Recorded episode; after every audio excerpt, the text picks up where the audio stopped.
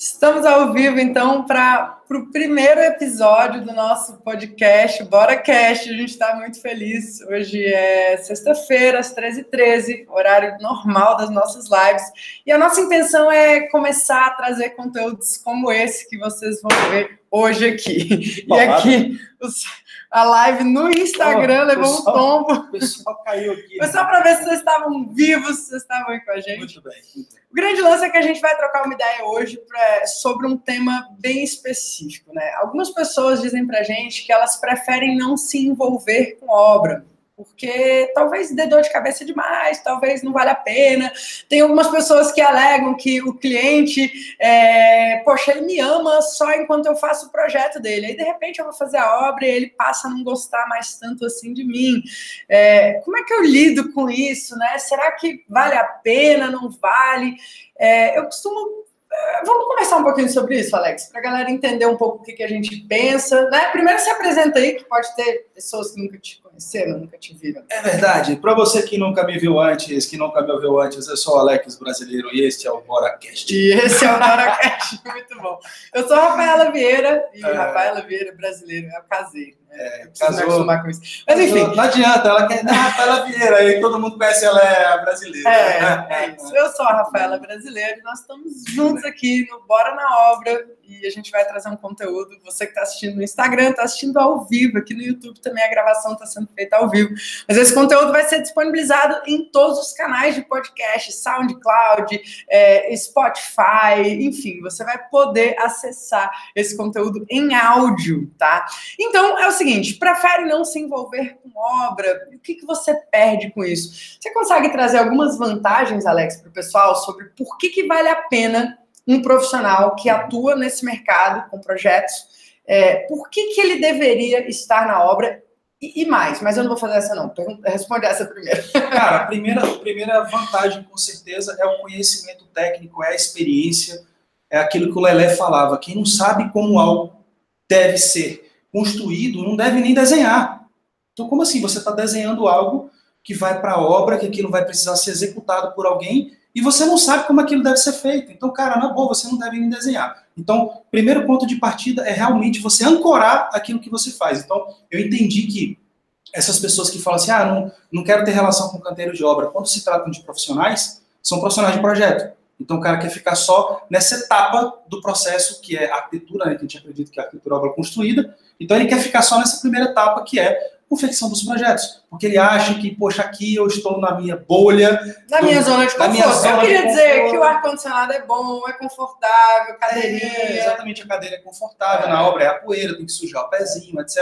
Mas o ganho de experiência, de embasamento técnico, de vivência dos processos, você cresce como pessoa também e, cara, por que não, né? Você ganha mais dinheiro. É.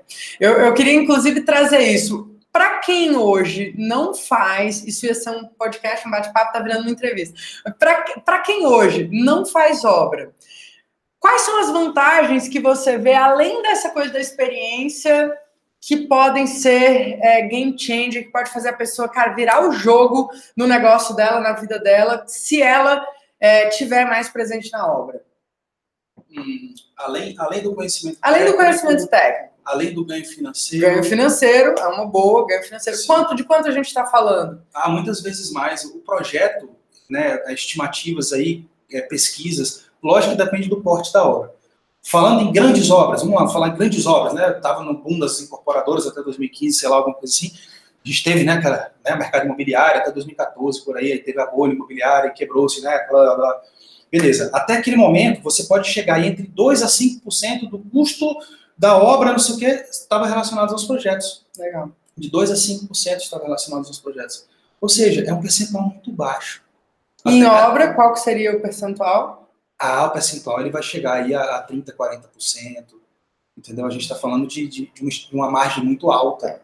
Entendeu? Eu estou falando de lucro. Cara, para você ter ideia, quem faz a corretagem fica com três vezes mais.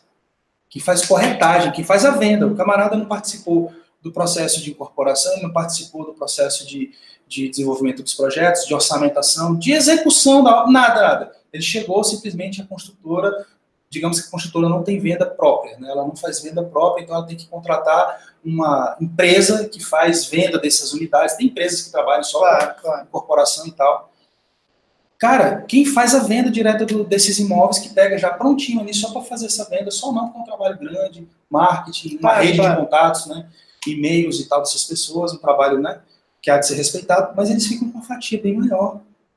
Sim. Aí eu vou dizer se isso é justo, se não é justo, eu não quero entrar nesse embate aqui agora, mas eu acho que, cara, a gente aprende isso em faculdade de arquitetura. Você estuda a obra construída. O projeto ele nada mais é do que uma das etapas de que, né, para chegar naquele fim que é o objeto construído. O projeto é o que vai ancorar o orçamento, é o que vai ancorar o planejamento, vai ancorar o cronograma de execução daquilo, os, os personagens que vão fazer parte daquele teatro ali da construção, etc, para chegar naquele objeto construído.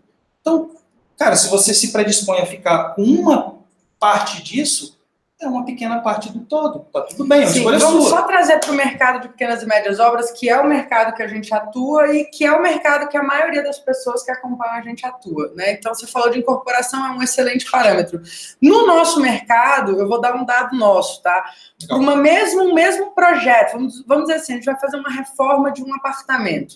É, eu vou falar tanto em faturamento quanto em lucro, porque existe uma diferença nesses dois, nesses dois números. Em relação a faturamento, vamos supor que a gente cobre é, 15 mil reais num determinado projeto. Nesse mesmo projeto, se a gente for executar a obra no final das contas, no, no, volume de trabalho, a gente vai sair com 80 a 100 mil reais. A gente costuma dar um valor de cinco vezes mais para os nossos, nossos alunos, mas é, é uma média é, é baixa. Dá para ser mais do que isso. Dá para você. É uma estimativa, é, segura, é uma estimativa né? segura. Então, aí vamos falar de lucro tá?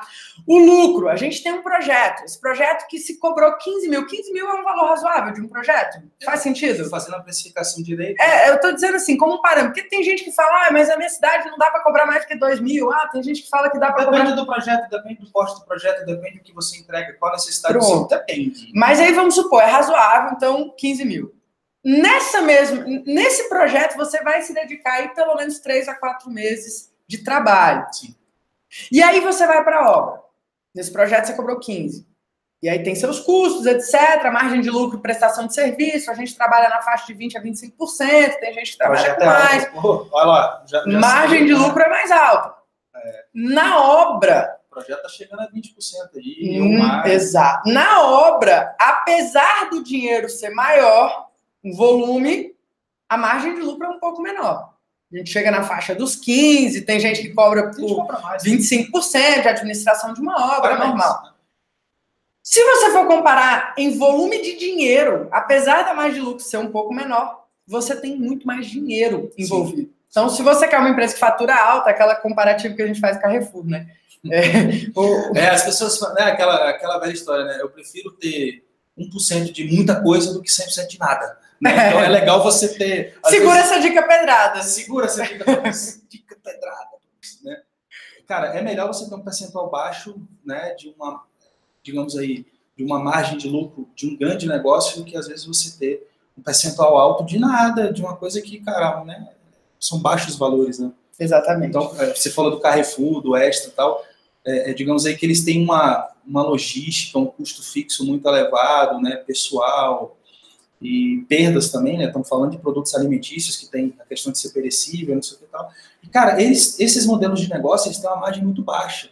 Né? Reza a lenda que é por volta de 2% ou menos. E, então, assim, eles têm que ter o controle ali dessas finanças na faca, gestão de equipe, de pessoas, o RH violento e tal, para poder, porque, cara, qualquer tipo de prejuízo que fugir da programação é muito perigoso, é. porque a margem deles é muito baixa a, a, margem de lucro da prestação de serviço ela é um pouco maior, né? Maior. E na obra talvez seja um pouco menor, mas o volume de dinheiro compensa. Então, o seu faturamento sempre tende a ser cinco vezes mais daquele mesmo objeto. Por isso que a gente defende muito.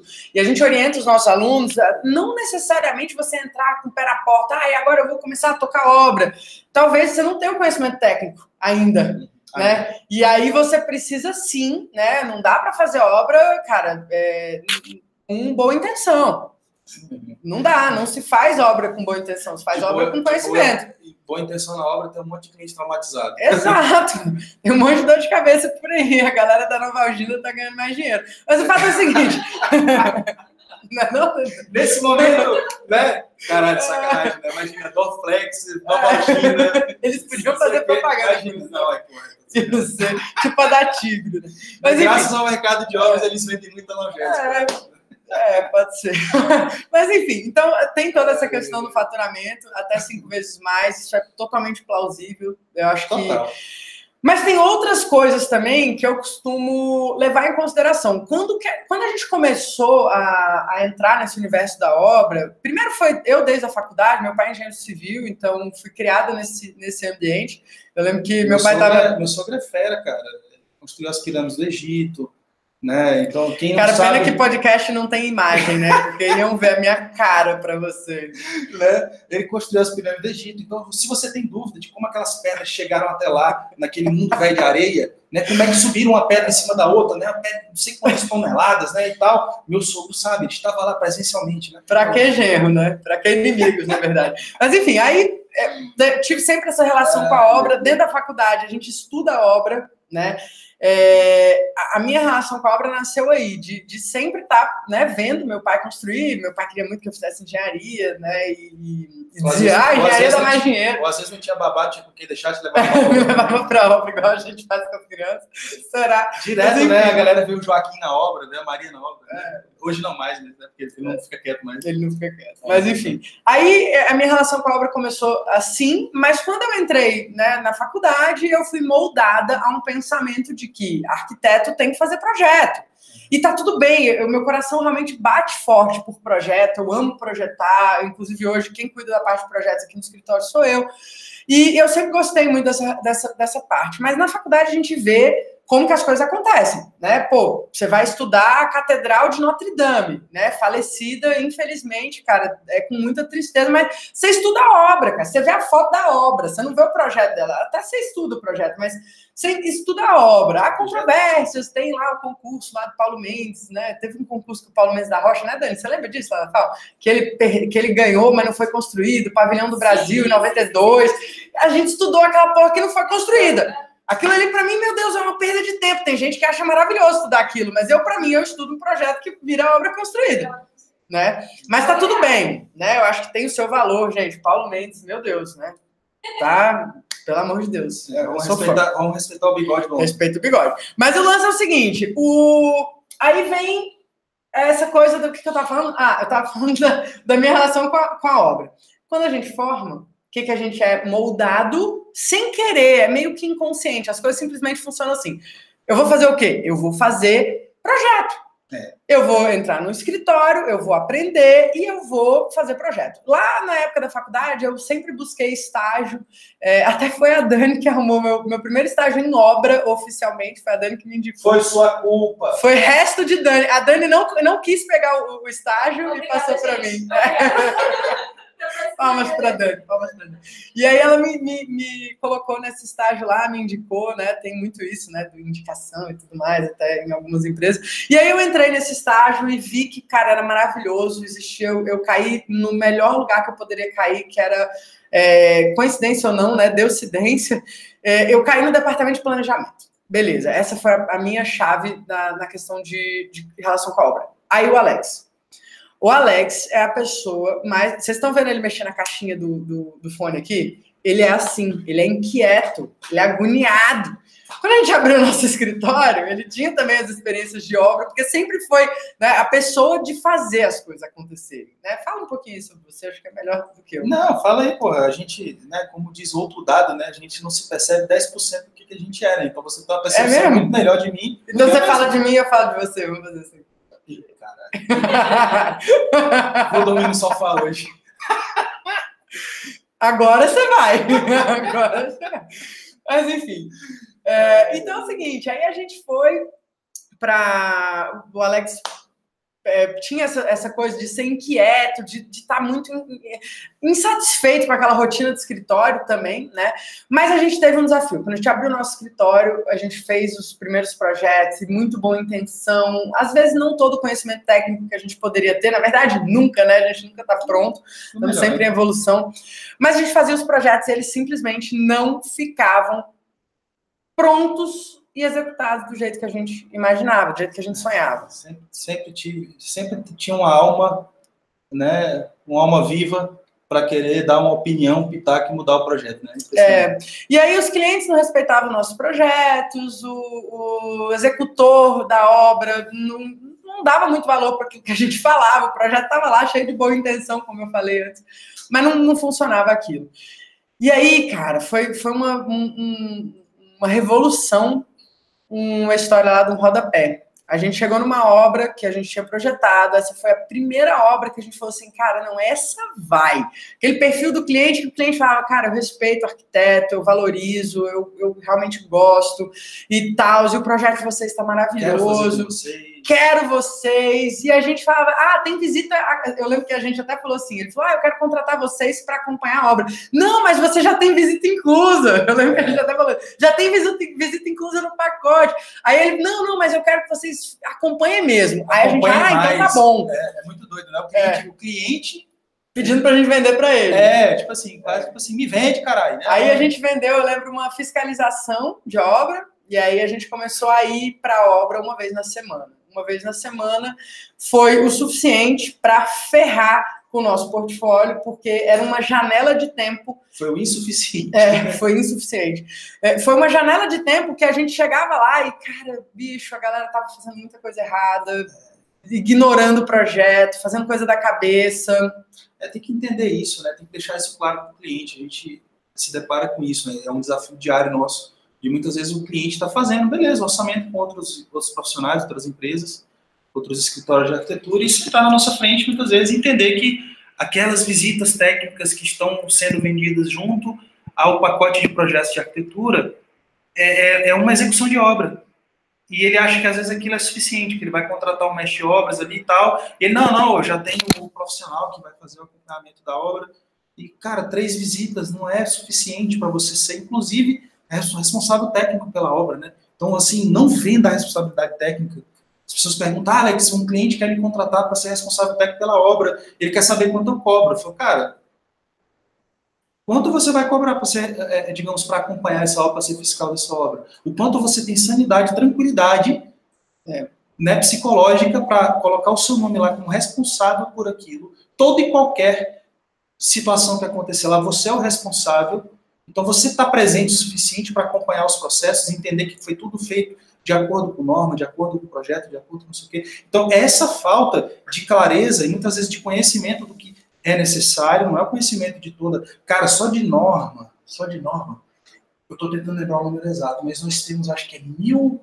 Acho que é, é eu vou chutar, vou chutar errado com certeza, mas vou chegar perto. Acho que é 1.547 normas só na construção civil. 1.500, em média, pode considerar? cara, é muita norma. É muita norma, muita coisa. Mas aí, aí as pessoas congelam, você com medo, porque é muita. É norma disso, norma daquilo, tem que isso, tem que aquilo, é muito tem que, né? Então você tem que saber isso, tem que saber aquilo e tal. E não, cara, você tem que saber. Né? As obras têm muita, muita repetição, né? ainda mais o sistema tradicional de obras no Brasil, né? Então existe sim um feijão com arroz, e que se você souber aquilo é o suficiente para você entrar em ação e você conseguir fazer parte desse aprendizado que é o dia a dia dentro do canteiro de obras. E, e, vai ajustando, né? Assim, porque, por exemplo, já já a gente volta na, na, na história, na trajetória que, que por que, que a gente percebeu essa importância, mas a gente está aprendendo toda hora. Esses dias mesmo, acho que foi ontem, a gente estava numa obra de steel frame. É uma obra que é um projeto nosso, de nossa autoria, Casa Piqui. A gente foi lá com os alunos, fazer uma visita nessa obra. E, cara, é aprendizado sempre. A gente contou lá para a galera lá na, na, na, visita que foram aprendizados nossos, e a gente não está executando a obra porque o, o filho da, do nosso cliente é dos nossos clientes é arquiteto, o outro é engenheiro, e eles, estão eles assumiram esse papel lá, estão tocando a obra, mas a gente está tá fazendo uma, uma, visitas técnicas né, lá e acompanhando, e às vezes a gente vai com os alunos e tudo mais, porque é um aprendizado constante, a gente nunca tinha feito nenhum projeto em steel frame e nem obra, então foi um aprendizado, várias coisas, vários detalhes, você nunca vai estar 100% pronto, porque a gente falou no início, né, de a técnica é obrigação, é obrigação, mas é o básico para você entrar em ação. Traz aí, as pessoas certas perto de você, os especialistas, né? Exato, aí você vai ganhando confiança, vai conhecendo as pessoas, vai sabendo onde buscar informação. Cara, eu não sei isso, mas eu sei alguém que sabe. É. Eu tenho um parceiro, pô, eu tenho um construtor que eu conheço, e aí a, a, importância do mercado colaborativo, da gente se ajudar, de você ter a quem recorrer. Né? Os alunos do Guaraná Obra têm um, né? Tem uma coisa de, de, comunidade, assim, de poder se ajudar, etc., que é surreal, assim, a gente não teve isso no início, é, e é muito, muito poderoso. É, mas aí, voltando, né, a gente teve esse problema lá com essa obra, gente, e aí a gente decidiu, cara... Desafio.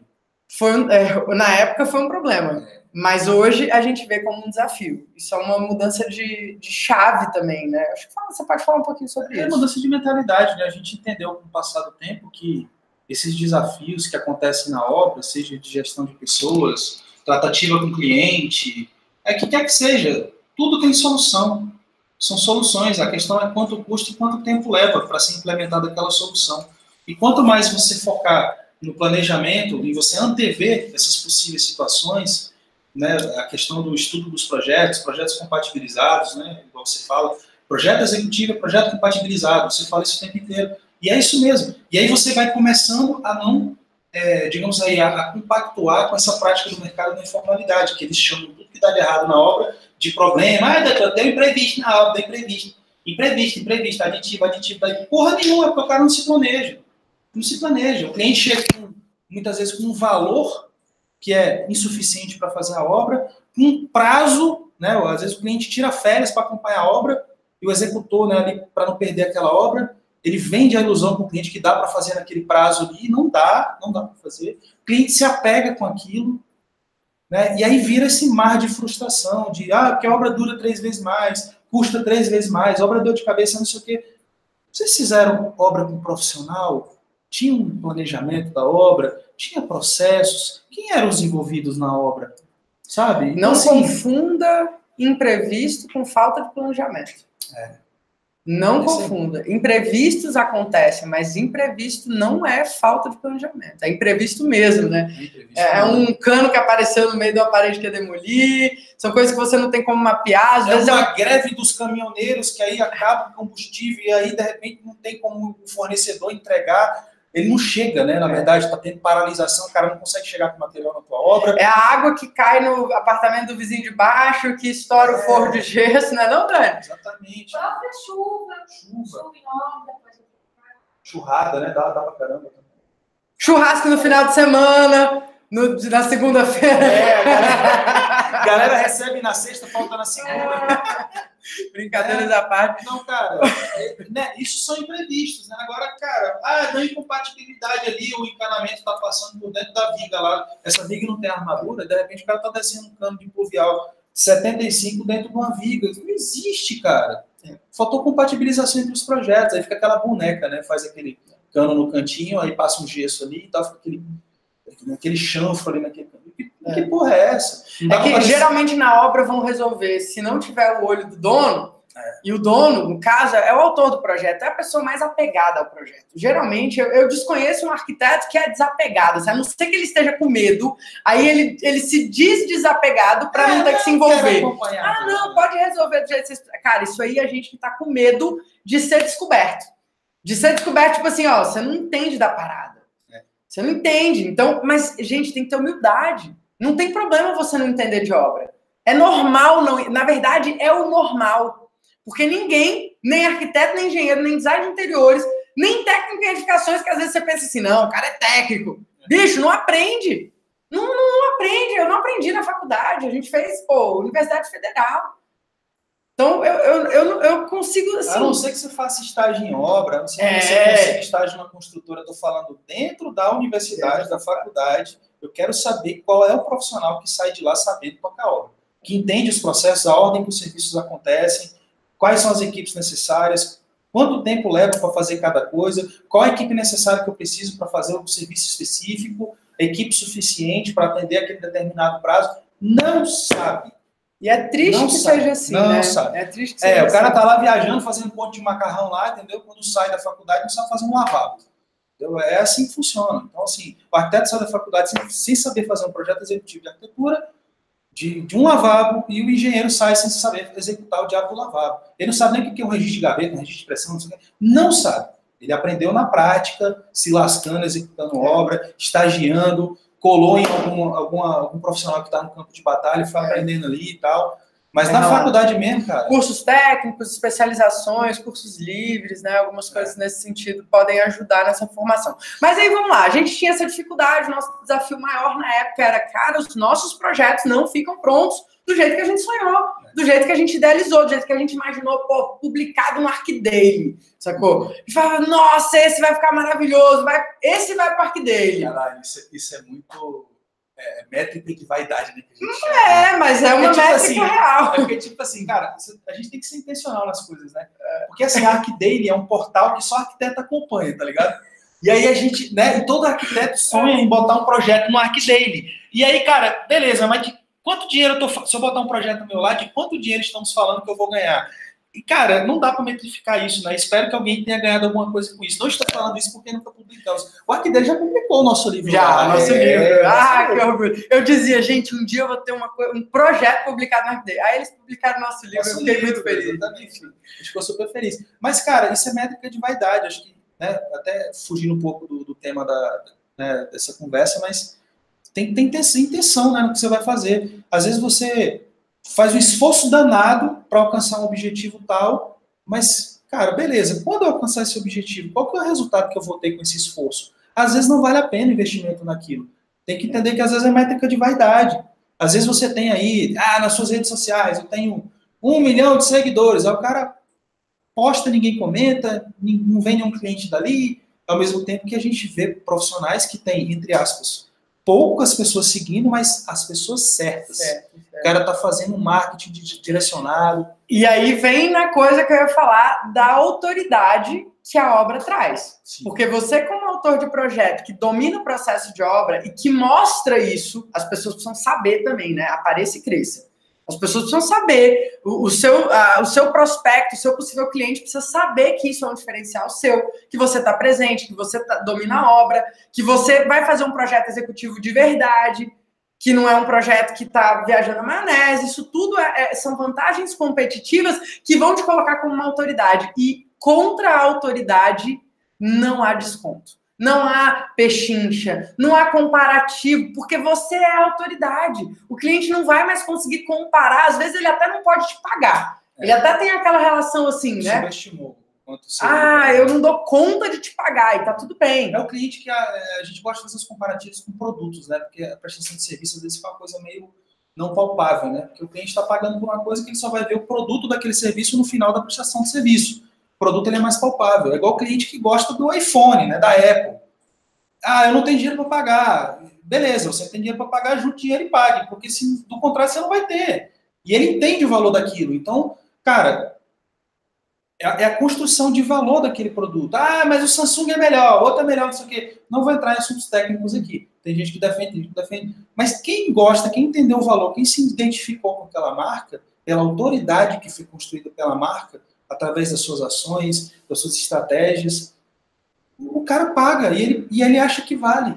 Porque Sim. o valor do nosso trabalho não está na, na, nossa cabeça ou na, no nosso produto em si. Ele está na cabeça do nosso cliente. E, faz, e é nosso papel conduzir o cliente, colocar na cabeça dele que valor é esse. Então, você acredita que a percepção de valor do cliente muda quando o profissional atua na obra Sim, o profissional que, ah, mesmo que você, ah, Alex, mas eu não quero ser executor de obras, não tem problema. Mas se você entende o processo construtivo, a ordem que as coisas acontecem, o passo a passo, você vai ter mais segurança para projetar melhor, acabar com o seu retrabalho e o cliente vai te ver como autoridade no assunto. Você é uma pessoa que domina a ponta, do início ao fim, de ponta a ponta o processo.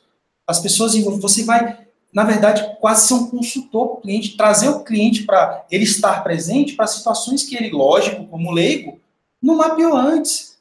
Custos que ele vai ter, projetos, às vezes, além do de arquitetura, projetos complementares, do sanitário, etc., automação, coisas, benefícios que ele pode ter te contratando, que às vezes ele, às vezes não, quase sempre ele não está presente para isso.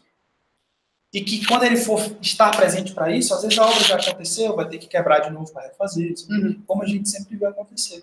Então, você antever essas situações ao cliente, opa, opa, eu preciso dessa pessoa comigo aqui, ele vai querer dar o bracinho com você e seguir com você até o fim. Sim. E ele confia em você, então você pode atender ele não necessariamente executando a obra, mas você pode vender, tá? Não, não faz isso de graça. O que é de graça geralmente tem, não tem valor. O que é barato tem pouco valor. O que é de graça geralmente não tem valor nenhum. Então, venda uma visita técnica, venda um acompanhamento da obra, uma se fiscalização. Tem valor, se tem valor, cara, é fácil de entender. Ah, Alex, como é que vocês cobram para fazer visita técnica? Ah, Alex, como é que vocês cobram para fazer fiscalização de obra? Ah, Alex, como é que vocês cobram para fazer projeto de arquitetura. Cara, se isso vai resolver um problema do meu cliente, se isso é uma expertise que eu tive que investir para aprender, isso, e se isso vai me demandar horas, horas, eu vou cobrar por isso. Sim. E assim você consegue precificar qualquer coisa.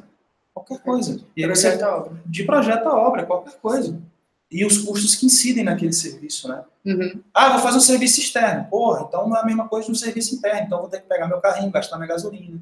Vou ter que ser Então existem custos extras que se né, é, diferem de um serviço para o outro. E aí você vai entendendo. Aí quando você entende isso, olha só, é a questão do pensamento executivo para projetar melhor, é o pensamento macro estratégico de como funciona o custeio, né, a precificação desse serviço para você é, diversificar o seu negócio e prestar vários serviços que às vezes você estava fazendo de graça no seu negócio, precificando da forma certa, não pagando para trabalhar. Uhum.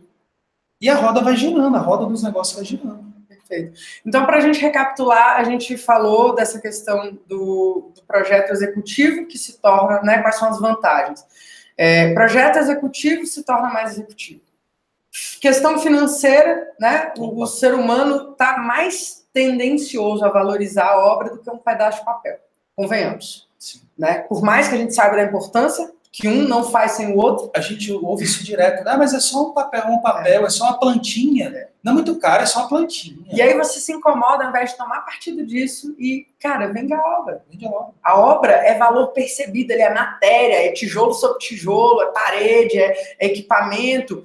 Lembra do caso da bancada, cara? Você lembra desse caso? Sim. Foi muito louco isso. A gente fez um projeto uma vez para um, um, cliente que ele pediu desconto. Cara, mas a gente estava bem no início, a gente precisava muito daquele projeto, até para pagar a conta. Quem mesmo. nunca, né? É, e aí eu lembro que a gente deu uma, uma proposta, tinha dado 8 mil reais o projeto. Alguma, acho que era 8,500, alguma coisa assim. E aí eu, lembro, eu não lembro exatamente, barato. eu não lembro exatamente quanto foi a proposta, mas eu lembro exatamente por quanto a gente fechou. Você lembra? Acho que foi 3.500. Três cheques de 1.100. Três cheques de 1.100. E a gente negociou isso. E na época a gente saiu da reunião, o Alex falou assim: cara, coitados, né? Eles estão. Nossa, que situação complicada, porque parecia que eles estavam muito sem dinheiro. É, compraram esse apartamento, ia ser entregue pela construtora, mas eles, porra, investiram tudo que eles tinham para comprar é. aquele apartamento e tal. e eles deram a proposta bem assim. Eu lembro que eles chegaram na reunião e eles falaram, cara, eles estavam até embaixo do bloco, você lembra disso? É. Aí ele falou, cara, a gente gostou muito de vocês, eu queria fechar com vocês. Foi, foi. É, é, eu queria muito fechar com vocês, mas eu, a gente realmente não tem esse dinheiro. O que eu tenho, que é uma proposta que outra pessoa me deu. Já me deu? Já me deu. Cara, eu vou admirar ele porque ele, é um puta negociador. Puta negociador, cara. A gente caiu na dele. Aí ele. O que eu é. tenho são 3.100 reais e eu posso pagar em três cheques de 1.100 a gente, na hora, um olhou para o outro, a gente estava precisando tanto de dinheiro. 3,300, na verdade. 3,300, 3,300. Três cheques de 1.100. Que a gente falou, tá bom, Aí fechamos aquele projeto. A gente ficou, inclusive, grato, né? Claro. Poxa, coitados, eles estão claro. precisando. Aí fizemos o projeto. Estava precisando também, começando, precisando de É uma oportunidade. Precisando de portfólio. Teve claro. que confiar na gente sem ter muitas informações sobre a gente. Gratidão pelo cliente é, também, né? Gratidão. Começando com pouco portfólio, sem grandes referências e tal, investir, né? é. Ah, beleza, é bem menos, mas, cara, é alguma coisa. É, alguma pagou, coisa. É alguma pagou coisa. as nossas, é... nossas contas. Muita conta. Mas enfim, aí fizemos o, o projeto. É, aí fizemos o projeto e tal, toda aquela ansiedade de esperar o projeto ficar pronto, aquela ansiedade, né? Normal, eu acho que você tem que lidar com isso, né? É um universo que demanda tempo para as coisas serem concretizadas, né? Principalmente a gente falando de construção do zero. Nesse caso era uma reforma. Aí começou a obra, a gente embutiu ainda nesse valor algumas visitas. Aí a gente foi fazer uma visita e aí, na, entre uma visita e outra, eu recebo uma ligação do cliente dizendo: a gente tinha especificado na época um granito cinza andorinha. Não sei se vocês conhecem esse granito, mas é um granito bem acessível. Ele tem um custo médio de metro quadrado para bancada. Na casa, Dani, hoje está uns 200 reais, 180? Uns 300. 300 já? Ah, e para piso é mais barato. Para piso é nessa faixa de preço? Uns 160 por aí. 200, 200. Subiu mesmo, então tá. Mas na é época era isso. É ICC, filho. Isso é. na época, a gente é. botando 10% ao ano aí, ó. Tem, tem, tem. Mas era, era na época um granito bem barato. Não é? Hoje, comparativamente, ainda é um granito é barato. barato. É o mais barato. É o mais barato. E aí a gente especificou esse granito para pedra, para bancada. Você sabe essa história, sabe? Aí a gente chegou e eles me ligaram da marmoraria. Aí me ligaram e falaram assim: então, Rafa, é que a gente está aqui, nossa, a fulana, ela se apaixonou por uma pedra aqui que vocês não têm ideia. A gente está apaixonado. Galera, era um Silestone. Ah, mas essa aí até a gente é apaixonado. É. e tipo, aí falou: tem problema a gente trocar, porque eles super respeitavam o projeto e tal. Aí eu, não, não tem problema não, vai, trocar. Vai ser meio cinza também, é. tá respeitando o projeto. Aí eu, não, pode trocar, não tem problema não. Aí desliguei, aí eu já virei para Alex e falei, isso porque não tinha dinheiro. Aí não, não acabou por aí, porque me ligaram depois, mais de mil reais. Mil e na época eu acho que já foi uns 1.300, hoje a última vez que eu vi tava 1.800. A bancada, a bancada saiu mais cara do que o carro que a gente andava na época. É. E era uma bancada bem grande. Aí rolou ainda a troca do que era de, de de mármore bege Bahia. Banheiro, é. Tudo que era bege Bahia virou travertino na Vona. Galera! Oh, eu chorei, eu sofri pra caramba com isso. Porque depois de ficar muito feliz, porque eu falei, ah, puta portfólio, né? Massa, as pessoas vão lá, vão ver. Hoje a gente ri, mas na época foi muito difícil, porque eu falei, Alex, tem alguma coisa muito errada. A gente não está conseguindo vender valor. As pessoas estão olhando para a gente e pensando, coitados, eles estão precisando, né? De oportunidade, não é isso. A gente domina a parada, a gente sabe fazer o negócio, a gente tem boa intenção. Tem boa intenção, né? De boa intenção, tem um monte de cliente com dor de cabeça, né? é. né? Então, e a Novalgina. É. a Novalgina começa. de pirona. Cara, mas é isso. A gente precisa realmente agregar valor no nosso trabalho. Os profissionais também, eu sei que é um assunto polêmico, mas os profissionais pararem com essa coisa de comissionamento, de RT, de coisas às escuras, né? De interesses, de conflito de interesse. Às vezes jogam o valor do projeto lá embaixo para ficar ganhando comissão, passando chapéu, como os próprios fornecedores falam, né? Linguajar de fornecedor. É. Né? Fulano tá lá com a tacinha de champanhe lá no coquetel, mas isso não passa fome. Fica aqui passando chapéu na nossa loja, é, é, extorquindo a gente aqui, né? E tal. Falei, cara, é, é injusto, é injusto, porque a margem de lucro das lojas, gente, ela é baixa, é produto. É produto. É produto. Não tem, não tem, as lojas não têm essa margem de 10, 15, 20%. Eles vão onerar o cliente para poder sobrar essa margem para poder pagar o profissional. Esses dias uma amiga falou assim: Ah, Rafa, eu nunca tinha ouvido a galera dizer que RT era verba de marketing. Eu falei, pois eu já ouvi essa lorota várias vezes. Lorota? É lorota, porque, cara, isso parceria tem que ser ganha-ganha. Parceria tem que ser ganha-ganha. E se você tá ganhando, às vezes tem gente que fala assim, Rafa, mas é o meu sustento. Eu vivo de RT, eu, eu fui acostumado. Tem gente que sai da faculdade e não consegue imaginar uma outra possibilidade. Não consegue ver, porque todo mundo faz, porque, poxa, tá, Sabe, aquela coisa assim, virou, virou o, o natural. O status quo. Status quo, virou natural, todo mundo faz. Então, assim, para essas pessoas, cara, existe uma mas, saída. Mas não é porque todo mundo faz que tá certo. Tem que ter é. essa mentalidade. Cara, na boa, todo mundo faz, mas tá certo.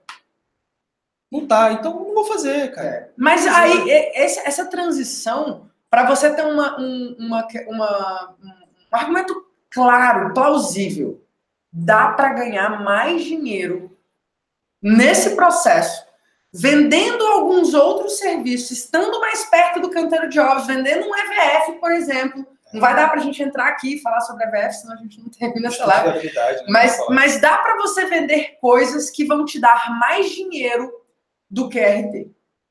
Um dinheiro que é por, por suor do E trabalho, outra coisa, lógico. e, e a parte boa disso, você vai proteger a sua reputação. Se eu puder dar uma dica pedrada hoje, para a gente finalizar, não sei se né, você tem mais algum assunto para a gente tratar, virou entrevista, porra. Mas, cara, se eu puder dar uma dica, protejam a reputação de vocês. Se vocês querem estar nesse mercado por muitos anos, né, vocês precisam realmente ter uma construção dia a dia é, baseado em honestidade, baseado em jogo de longo prazo, em que os clientes podem ter o que falar de você de tudo. A gente já ouviu isso de cliente nosso, né? Quando a gente começou o processo de execução da obra, tinha terminado o projeto e tal, e a gente perguntou, e aí, tá satisfeito, tá satisfeito? Ele falou, bom, até aqui sim, não sei o que vai acontecer para frente, mas tenho certeza de uma coisa, posso ter o que for para falar de vocês, mas vocês são honestos, vocês colocam a gente em primeiro lugar, vocês estão defendendo os meus interesses, os meus interesses da minha família, e isso não tem preço. Então, quando você tem essa reputação andando na frente da sua prestação de serviço, cara, fatalmente você, logicamente, você vai precisar fazer os ajustes no seu negócio, que todo negócio né, precisa ajustar, é uma falha aqui, ajusta, uma entrega aqui que não foi, ajusta, um recebimento ali que dá ajusta, vai ajustando, Processo de melhoria contínua. processo de melhoria contínua, mas fatalmente você vai chegar ao seu sucesso aí, e sucesso que cada um tem o seu na sua cabeça. Claro, claro. É isso aí. Então, para a gente finalizar agora, realmente, vamos recapitular então os pontos. Foi, falamos da importância do projeto se tornar mais execuível, né? Você aprende com o processo, se torna mais autoridade, quer dizer, se torna mais autoridade é um outro ponto. É, você vai ganhar mais dinheiro, porque na obra as pessoas percebem esse valor. Você se torna uma autoridade. você acaba com. Porque assim, tem várias formas de ganhar dinheiro, né? Seja vendendo novos serviços, adquirindo novos conhecimentos, cobrando por aquilo que às vezes você não está cobrando, está fazendo de graça, mas é acabando com o retrabalho também. Ah, chegou um projeto na obra, tá, tá deficiente, está faltando detalhamento. Aí você pô, já recebeu por aquele projeto, não cobrou bem por aquele projeto, e aí o executor da obra está te cobrando detalhamento de uma parada que não está definido, então está dizendo que o detalhamento está errado, e tu está lá tendo retrabalho, retrabalho, retrabalho, retrabalho. Então, assim, uma forma também de aumentar a margem de lucro é não tendo retrabalho, Com certeza. sendo assertivo Com naquilo que você certeza. está fazendo. Então, esse conhecimento da obra é o ganha-ganha em todos os Em aspectos. todos os aspectos. E às vezes tem pessoas que pensam: ah, eu faço projeto, funciona para mim já, eu já faço isso tem tantos anos. Que dica que você daria para essa pessoa, Alex, que pensa assim: ah, eu não vou mexer com obra, porque, cara, ó, ó, eu já ouvi isso, tá? Dentro da obra, eu, como autora de projeto, só e somente só, vou lá de graça, às vezes cobro uma visita ou outra. O cliente, cara, ele me ama. Eu só vou lá para resolver a vida dele. Agora, quando eu viro para o outro lado, quando eu me torno executor dessa obra, às vezes eu, eu me queimo com o cliente. Essa é uma situação. A outra situação é a pessoa que tem uma empresa que faz projeto, faz muito projeto, está recebendo bem por aquilo e entrou numa zona de conforto que não quero mais. Eu ia falar Qual é a dica que você dá para essas Eu duas ia falar pessoas? isso, isso agora, cara. Uma coisa que a gente entendeu de grandes empresas que faliram, de pequenas empresas também que a gente conhece, de grandes escritórios, profissionais que faliram, faliram, fecharam as portas, demitiram, enxugaram a equipe e tal. É justamente a questão da zona de conforto mesmo, porque quando você disse assim, ah, mas eu já faço projeto, tô bem, eu tenho meus clientes e tal, não sei o quê. Olha que gostoso, minha zona de conforto e tal, sem novos desafios, sem, novo, sem diversificação, sem ter que aprender mais nada novo. Olha que gostoso ficar na minha zona de conforto. E aí o mercado está mudando. E aí o mercado está exigindo mais, é, é, digamos assim, entregas diferentes de nós como profissionais. Uhum. Está exigindo é, novos programas, está exigindo mais capacitação. Tá tá- o mercado está sempre exigindo um pouco mais da gente. Isso é uma frase, cara, que é, a gente se deparou com ela um tempo atrás que fez muito sentido para a gente. Você tem duas opções: ou você cresce ou você é engolido. Não tem meio termo. Parado, você não fica. Você não tem como ficar paradinho naquele degrau.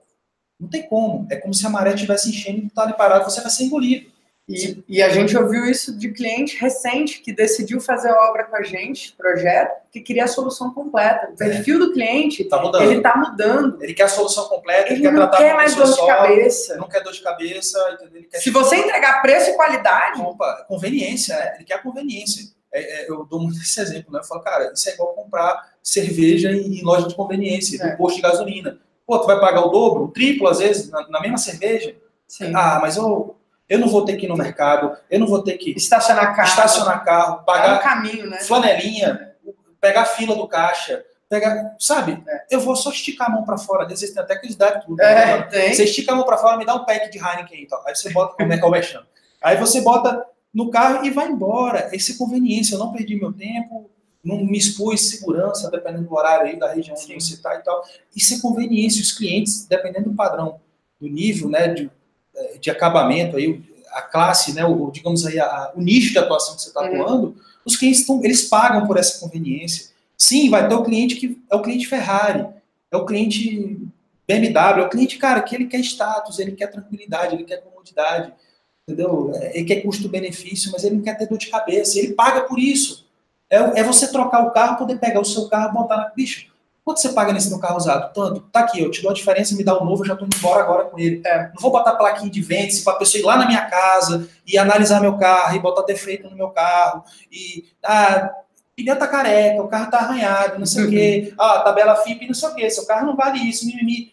Caralho, Bicho. o cara paga pela conveniência. Não, bicho, eu não quero saber. Ah, vai ser desvalorizado, lógico, a loja tem a margem de lucro dela, tem um risco. Ela vai pegar teu carro usado, ela nem sabe muitas vezes se, o, se o carro tá bichado, se o motor tá para fora. Ela não quer saber. Então, em construção, temos esses clientes também. Agora, ele só vai negociar com você se você for o vendedor da Ferrari. E qual que é a Ferrari do seu negócio?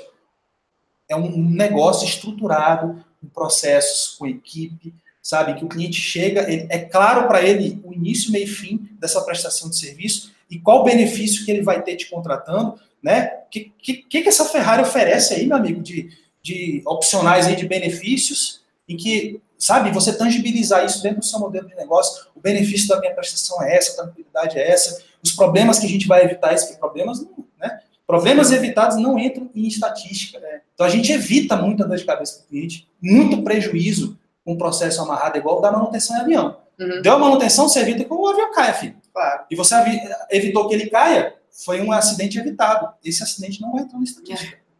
É simples assim, é assim que funciona.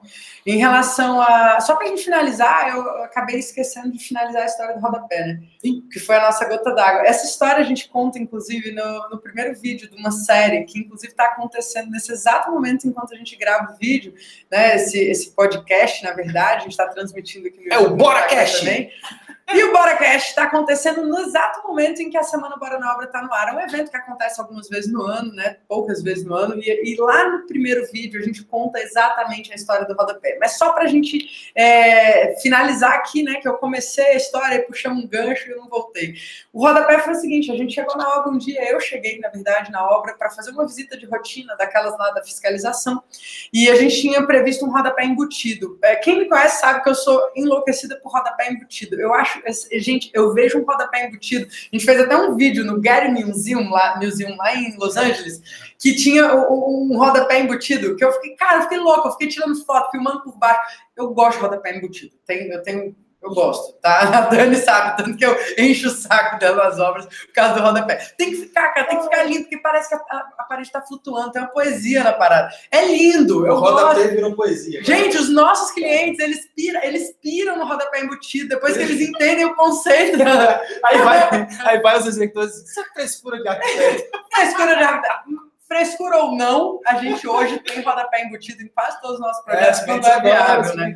Os clientes gostam. E nessa, nessa ocasião virou uma questão de honra. Nessa ocasião, eu cheguei lá e, cara, era um rodapé embutido. E aí, o piso lá do lugar era uma cerâmica antiga, uma cerâmica até que a gente pre- pre- é, preservou porque ela era muito bonita. É. Só que muito antiga, uma cerâmica de 20 por 20, cara. É, E aí a gente fez uma parada super modernosa, uma obra de quase 300 mil reais, e, e um, um negócio super moderno lá, e aí tinha uma cuba esculpida no piso, e o rodapé embutido passava por trás, e não sei o que. E quando eu cheguei lá, eles não só tinham esquecido, esquecido, né? Para quem tá ouvindo o áudio, eu fiz um aspas aqui, eles não tinham esquecido, eles simplesmente ignoraram É, o rodapé embutido. vários detalhes. E eles pegaram a própria cerâmica que o cliente tinha no estoque, cortaram a cerâmica, cortaram a cerâmica e pluf, pluf, pluf, vi- viraram Pregaram 5 no vidro. centímetros Não, não só no vidro, em toda a parede, em tudo. Tinha uma, uma parede de vidro, um negócio. Enfim, então foi desesperador. Eu cheguei, eu saí de lá, eu liguei pro Alex do carro. Eu, eu tava tipo, meu Deus, eu, eu, eu não sabia. A minha reação foi, gente, o que, que é isso? Sabe quando você tenta ser o mais educada possível, mas você tá tipo vermelha assim? Eu falei, gente, o que, que, que é isso aqui? Não, porque ficou melhor e tal, o cliente disse que tinha e não sei o que. Eu falei, meu Deus, eu não, sei, eu não posso nem ter uma reação aqui, porque talvez ela não seja, é. sabe? Eu, eu saí do. o cliente entenda que aquilo é um problema. Despertou em mim os meus instintos mais primitivos. E aí eu entrei, fui para casa, chorei, chorei, chorei. Falei, Alex, o que, que é isso, cara? Era, era a nossa obra, esse escritório não vai dar certo. Eu lembro que eu pensava assim, o Alex sempre teve uma postura bem bem tranquila, né? Vocês veem que ele é mais, mais calmo. E aí ele virou e falou, cara, faz o seguinte, vamos fazer essa porra. Próximo projeto, a gente eu vai sempre, pegar. Eu sempre tento ter essa visão, cara, que daqui a algum tempo a gente vai rir dessa merda, sacou? É, e, e, a, a gente tá rindo. É, tipo isso. Foi difícil cara, não caramba. sofrer com isso, não, porque senão eu vou infartar aqui e daqui a alguns meses a gente vai estar tá rindo dessa merda. Então, e ele falou, vamos fazer, vamos fazer, eu vou fazer as obras. Ele já estava doido para se livrar de ficar detalhando o projeto do AutoCAD mesmo. Na época a gente ainda não dava o rap. Caralho, eu tenho pânico de não sei quem gosta aí, parabéns se você gosta, cara. Eu adoro. Parabéns, Deus te abençoe. Amém. Mas, mas eu abri aquela tela preta do CAD. Cara, eu pesquiso detalhamento, eu tenho curiosidade de entender como é que as coisas se conectam, os acabamentos e tal. Pensar executivamente, né? Eu gosto bastante. Mas, sinceramente, sentar na frente de um programa e detalhar aquilo linha por linha, parafuso por parafuso, meu amigo, ia me dando ataque de pânico, É, assim, ó. ele nunca gostou. E Eu ele ficava puto e a gente irmão, acabava prefiro- discutindo, porque eu falava, cara, tem que fazer, você precisa fazer, e é isso que é o nosso negócio. estar na obra, no sol quente, tomando garapa lá, né? O café né? Comendo marmita lá, descarregando um caminhão de ripa lá, do que tá, né? É, rapaz. Mas aí foi, uniu essa, esse momento de vida, foi quando a gente foi pro canteiro de obra, mas foi muito difícil no início. Foi bem, bem, bem custoso, assim, custou inclusive uma moto, porque a gente fez um monte de coisa errada. Na verdade, essa não foi nem a primeira obra. Uma, a primeira deu um pouquinho certo, aí sabe quando você acha que tá tudo bem, aí você pega uma maior, aí você se lasca.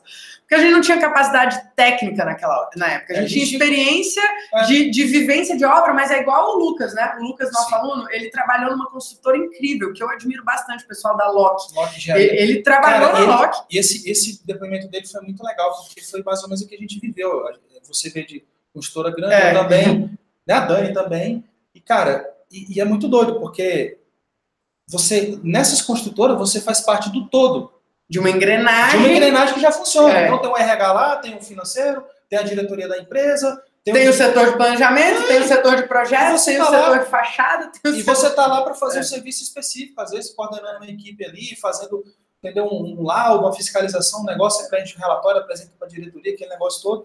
E aí, cara, tu, tu resolve empreender e montar sua própria construtora. E aí você virou o RH, o financeiro, o diretor, o peão, é, o estagiário, tudo ao mesmo tempo. né? E aí você se atropela no processo, você sabe como as coisas às vezes têm que acontecer na obra, você detém o conhecimento técnico específico construtivo, mas A metodologia não isso tá é só uma fatia da pizza. A metodologia para o, o- o- esse negócio, esse microgerenciamento de pequenas e médias obras, ela é bem específica.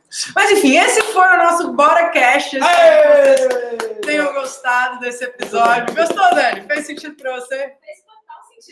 Massa demais. Então, se fez sentido para você também que está aí nos acompanhando, que está ouvindo, assistindo ao vivo, então a gravação, compartilha com mais alguém que possa se interessar. E se você não é inscrito ainda aqui no canal do nosso YouTube, se inscreve no canal, dá o seu like, é a forma da gente saber. Ó, o Lucas tá fez ouvindo a gente lá, ó. Olha lá, Ai, que legal. Olha aí, bom demais. Galera do Insta, vamos ver se tem, tem dúvidas aí. Pega aí, vamos pegar as perguntas aí da galera, ver se tem perguntas aqui. ó. E aqui a gente não estava conseguindo ler o chat de vocês, deixa eu ver os comentários. Alex é dos meus, me- mas detalhamento é tudo, dá um desespero, eu já senti isso. Rodapé invertido é muito maneiro mesmo, viu? Poli, é nóis. Poli, você ontem, Poli Arquitetura, você perdeu duas vezes. Eu queria te contar isso. Você foi sorteado duas vezes e não estava na live de ontem às 20 horas. Você ia ganhar um livro, viu? Só queria dizer. Só queria dizer que Só você queria dizer que você não estava ao vivo, então, infelizmente, você. Peraí, caiu aqui. Ai, meu Deus, só porque eu fiz zoar a Polly.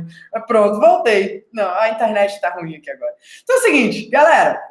Vamos ficando por aqui. Foi um prazer estar aqui com vocês. Um grande abraço. A gente se encontra no próximo episódio do Bora Cash.